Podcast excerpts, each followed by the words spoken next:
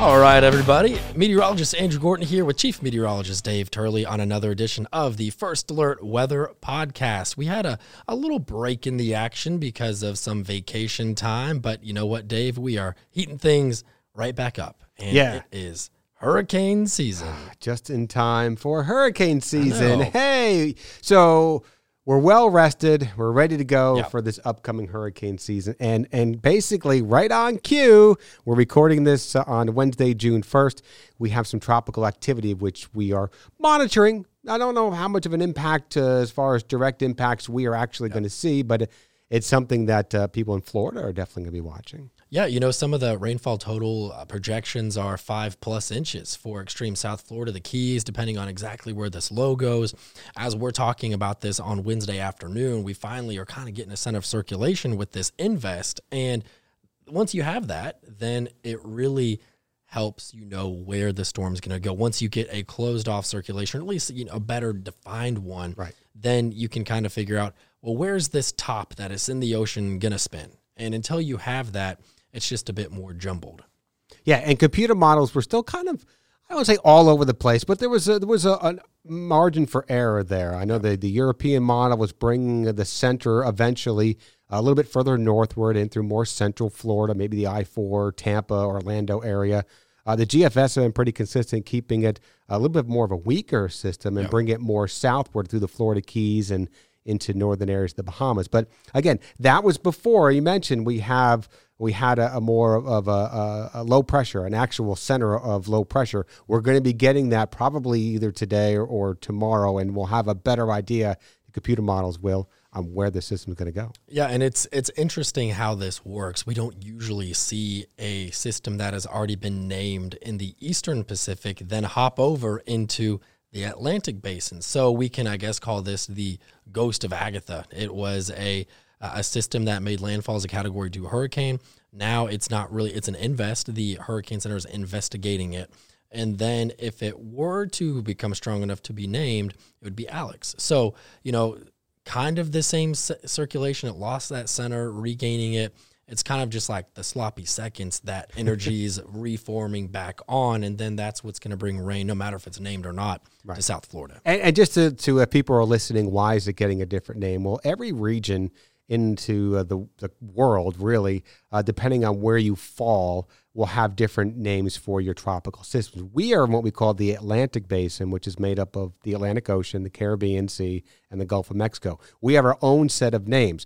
Agatha, the storm, came from the Eastern Pacific, which has its own set of names. So it was Agatha. It is no longer Agatha. Agatha. If it develops now into the Atlantic Basin, it's going to get the first name on the Atlantic season of 2022, which is Alex. You know, it could get even more confusing later in the season. At least they're both A's. Imagine if, you know, a B made landfall and we were further along and we had to translate it over to the, whatever the D name is, you know. So Right. at least that is uh, a little bit consistent with the lettering. And I know we'll probably have to answer a few of those questions going forward. But, you know, all in all, it, uh, by definition, Dave, we had a slower start to the preseason, I guess you could say, because we didn't have a named system before the official start to hurricane season. First time in seven years. I think seven. I think the last six we've had we've had a, uh system start earlier. Uh, most of them were May. I think we had one earlier, maybe in April. I think one year. It could be. stretch. You know, we Dave and I always say to each other, you know, Cutter was always good about like knowing, oh, this happened on this day at this exact time, and Dave and I are kind of like they all kind of blend together. If So- once you've been doing it for so long, a- lot of the systems they and years all kind of blend together. Unless it's a big system, then it'll stand out. But yeah, um, I know one year we had two actually named. Mean, it didn't last year. It was last year, the year before. We actually had the A and the B storm form in the month of May or before the official start of hurricane season. But this year, officially, we made it to June first. So whatever happens the next day or so, it's what's expected. Yeah, and technically, this system here is an invest, and they get a designation from 90 to 99. So this is Invest 91L. The L is then assigned to the Atlantic Basin, so it doesn't have a name yet, but that is its de- designation. That you know, this is the name of this little complex of storms that the Hurricane Center is watching, and you know, I think it's just interesting that that we're starting off like this because you can see us go through a progression, then it could be a potential tropical cyclone. Then you get into a depression, and then maybe a, a storm, and you get a name.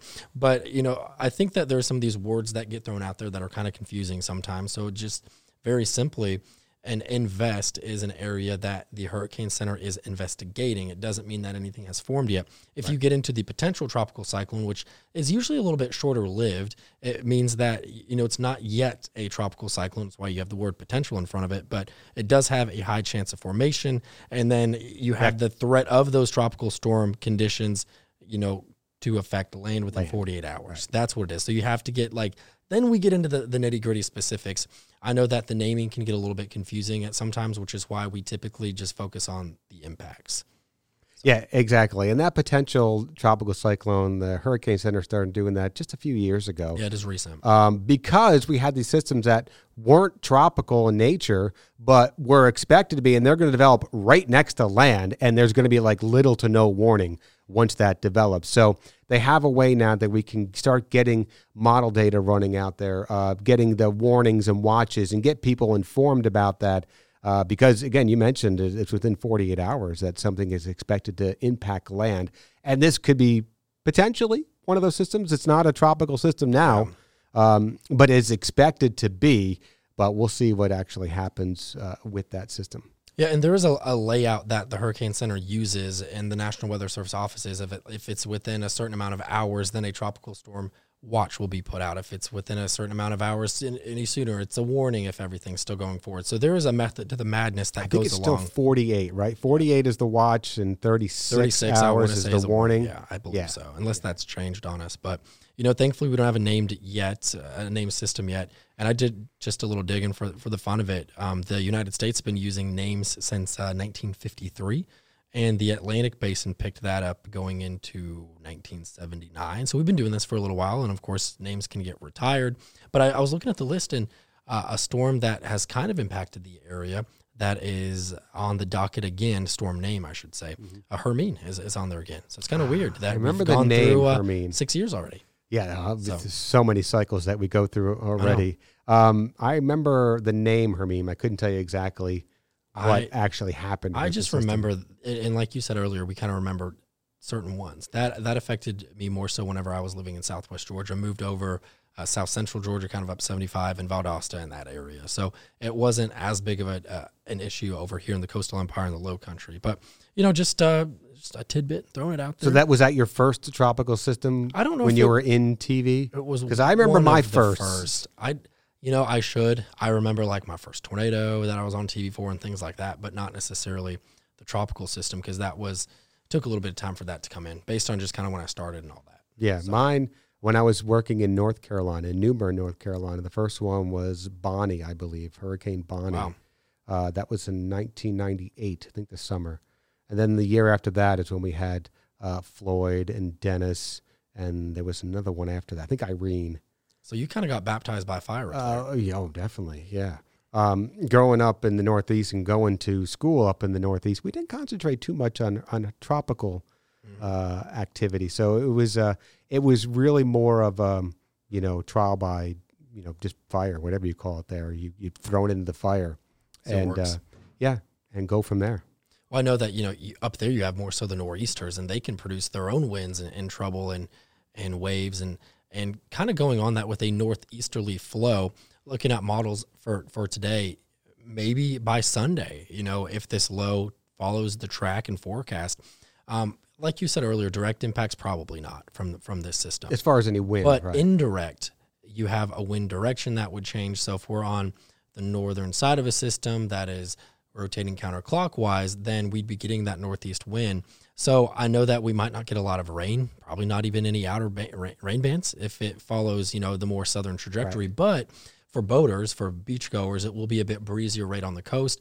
Anytime you have that northeast wind that picks up a little bit as well and is very consistent, especially with the system to the south, you're going to have the issue for rip currents. I think that's going to be the big thing that we'll talk about here into if, our weekend, into the weekend, especially Sunday, because um, you know we need everyone to stay safe out in the water and also wave heights might be elevated a little bit. I don't think it's too strong of a wind that it's really going to mess that up, and they're already only at one to two feet, so that's not too bad. And also, our uh, tides haven't been too high. They've been capping in, you know, the low eights, but we could see if, you know, these waves stack up or whatever. We we could see, you know, minor coastal flooding or something of the sort. It'd be interesting to see how the system reacts with the cold front because we have a cold front expected to move through Friday and move south of the area by Saturday. So that should help keep whatever that system is to our south. But um, maybe that that front's not going to have a lot of moisture, but I think it'll give us a chance for some storms Friday. But does that moisture, which is being thrown into that front, does that help enhance some of the rain uh, along that front, wherever it may be? I mean, there's certainly a possibility uh, with that enhancing some of the rainfall. And again, wherever the front is too, that will have a big impact on what our wind directions are as well. When you have two big players of, of what could cause moisture, like uh, two different li- lifting mechanisms as a low pressure tropical low potentially versus a cold front, models either overdo it or underdo it. Very rarely do they get them right. So it will be interesting to see that set up, but I can't imagine it you know, not bringing any rain. That front looks like we're at least going to get something right with it, and it's definitely going to knock our temperatures down from yeah, the 90s to the 80s. And and if that low pressure once it moves out, there's a there's a very good opportunity for it to strengthen. But how much of that is going to happen with as it's interacting with that front? Is it going to be more of a tropical, subtropical system if it's interacting with that front um, until it moves away?